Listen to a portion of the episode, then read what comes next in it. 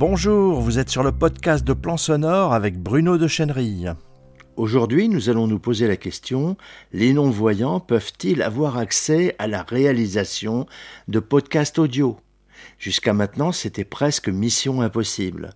Et pourtant, le podcast pourrait être pour eux le mode de communication rêvé. Pas d'image, rien que de l'audio pour communiquer avec leur voix. Ils avaient besoin simplement d'une formation accessible qui n'existait pas. En janvier 2021, à l'initiative d'Yves Vanzi, Formation a ouvert un gros chantier pour rendre accessible aux non-voyants sa formation, réaliser ses podcasts de A à Z. Yves Vanzi est animateur de l'association Vue d'ensemble et du podcast DVLV Déficient visuel lancez-vous.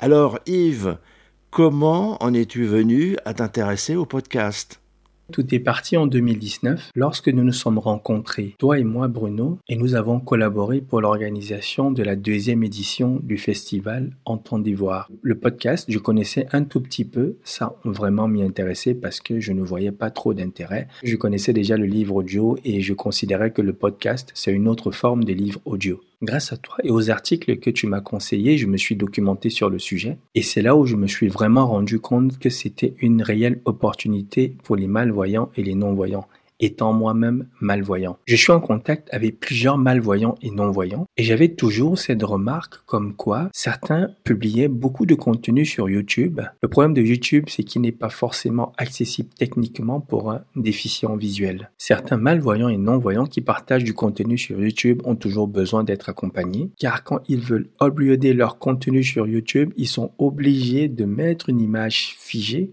pour que leur contenu puisse être accepté dans le logiciel. C'est parfois un véritable casse-tête quand on a un handicap visuel. Alors peux-tu nous expliquer quel est l'avantage du podcast pour un déficient visuel L'avantage du podcast est que le contenu est audio. On a juste besoin d'enregistrer sa voix, son contenu, faire la post-production, puis télécharger en format MP3, Wave, FLAC et ensuite publier. C'est tout simple. Je suis donc rentré dans le milieu, il fallait donc se former. Avant même de partir dans une compréhension technique, il fallait que je comprenne l'impact économique et surtout sociétale de la discipline. Ensuite, je me suis donc formé aux techniques de production, de prise de son, d'habillage sonore, de narration, de diffusion, étant moi-même malvoyant. Les avantages du podcast vont encore plus loin en termes de publication et de diffusion, tout simplement parce qu'aujourd'hui, nous sommes inondés par la communication vidéo et tout le monde n'a pas forcément le temps de regarder tout le temps les vidéos sur son smartphone ou son ordinateur. Et en plus, quand on est malvoyant ou non-voyant, souvent ça ne sert forcément pas à grand-chose quand on a les images. Nous, c'est plus l'audio. Et en plus, si on analyse plus loin, il existe quatre canaux de communication et diffusion de contenu vidéo. YouTube le plus connu, Facebook, Instagram et TikTok. À la différence du podcast où on a plus d'une dizaine de plateformes de diffusion. C'est énorme. Entre Apple Podcast, Deezer, Spotify, SoundCloud, Google Podcast, Podcast Addict, TurnIt ou encore Amazon ou Audible. Donc si on analyse, on se rend compte qu'on a plus de possibilités de diffuser son contenu et en plus gratuitement.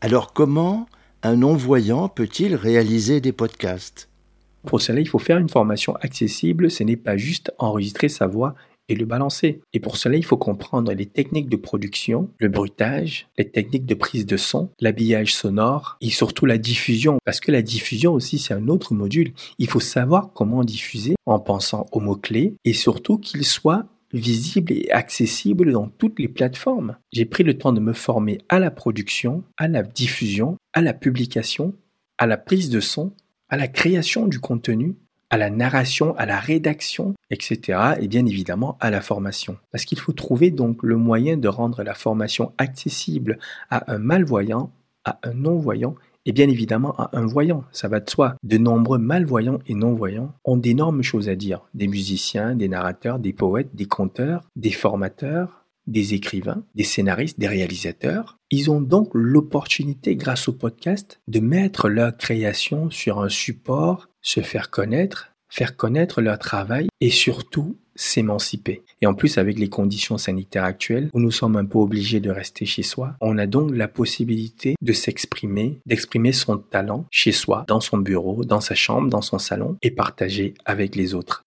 Mais pour bien comprendre, qu'est-ce qu'une formation accessible aux non-voyants Les voyants l'ignorent, mais les non-voyants, en raison même de leur handicap, utilisent déjà énormément les outils numériques, l'ordinateur, les smartphones principalement. Leur principale difficulté est évidemment qu'ils ne peuvent voir les écrans.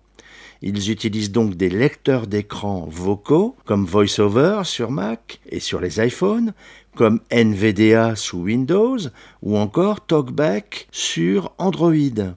Mais en plus, ils utilisent de manière extensive les commandes au clavier, les raccourcis clavier. En effet, ils ont besoin de pouvoir contrôler tout au clavier, contrairement aux voyants qui utilisent essentiellement la souris ou le trackpad. Beaucoup d'entre eux ont d'ailleurs acquis en la matière une dextérité stupéfiante pour les voyants. Ils sont capables de jongler très vite entre les commandes vocales et les raccourcis clavier. L'accessibilité aux non-voyants d'une formation à distance passe donc par une plateforme de cours accessible et donc bien organisée, des modules de cours en audio et des documents textes qui doivent être correctement calibrés. De plus, la particularité d'une formation audio est qu'elle doit comporter une initiation à un logiciel audio, parfaitement accessible aux non-voyants. La difficulté principale était donc de concevoir un tutoriel de réalisation audio accessible sur un logiciel audio accessible aux non-voyants. Et c'est là que la collaboration avec un non-voyant, expert en informatique, s'imposait pour tester et valider dans le détail cette nouvelle formation dont l'enjeu était d'être 100% accessible aux non-voyants. Emmanuel Coutris est administrateur système à l'Université Paris-Saclay et lui-même non-voyant. Il a collaboré à la création de cette formation en en étant en quelque sorte le bêta-testeur et le consultant en accessibilité. Alors de mon côté, en fait, dès que j'ai entendu parler euh, d'une possibilité de formation de podcast euh, pour euh, les déficients visuels, ça m'a beaucoup intéressé, tout simplement parce que j'ai aussi un intérêt là-dedans. C'est qu'effectivement, j'aimerais bien créer un podcast autour des instruments de musique rares ou peu utilisés. Et donc, j'ai répondu présent dès qu'on m'a dit que ce serait bien qu'il y ait un test euh, surtout que j'ai euh, des connaissances dans tout ce qui est euh, site internet, accessibilité et je pense pouvoir réfléchir aussi pour les difficultés des déficients visuels. Et donc voilà, jusqu'à maintenant, en fait, mon expérience de cette formation, elle est assez positive parce que le, le format me plaît beaucoup. Et puis, L'accessibilité, elle était déjà euh, pas mal au départ. Je parle du site en lui-même, de la plateforme. Et après, euh, là justement, euh, avec les petites observations que je peux apporter, comme Bruno est très à l'écoute, ben, je ne vois que des améliorations. Donc je ne peux que inviter d'autres personnes à suivre cette formation dès qu'elle sera mise en place. Alors qu'en est-il de cette nouvelle formation non-voyants, comment réaliser vos podcasts audio de A à Z. Eh bien, la formation podcast audio touch existait déjà pour les voyants et dans une certaine mesure elle était accessible aussi aux malvoyants.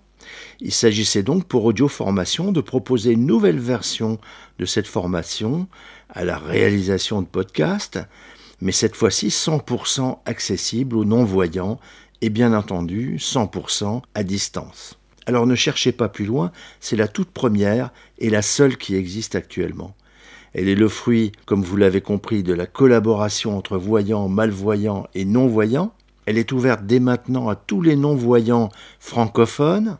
La première session débute en avril de cette année 2021.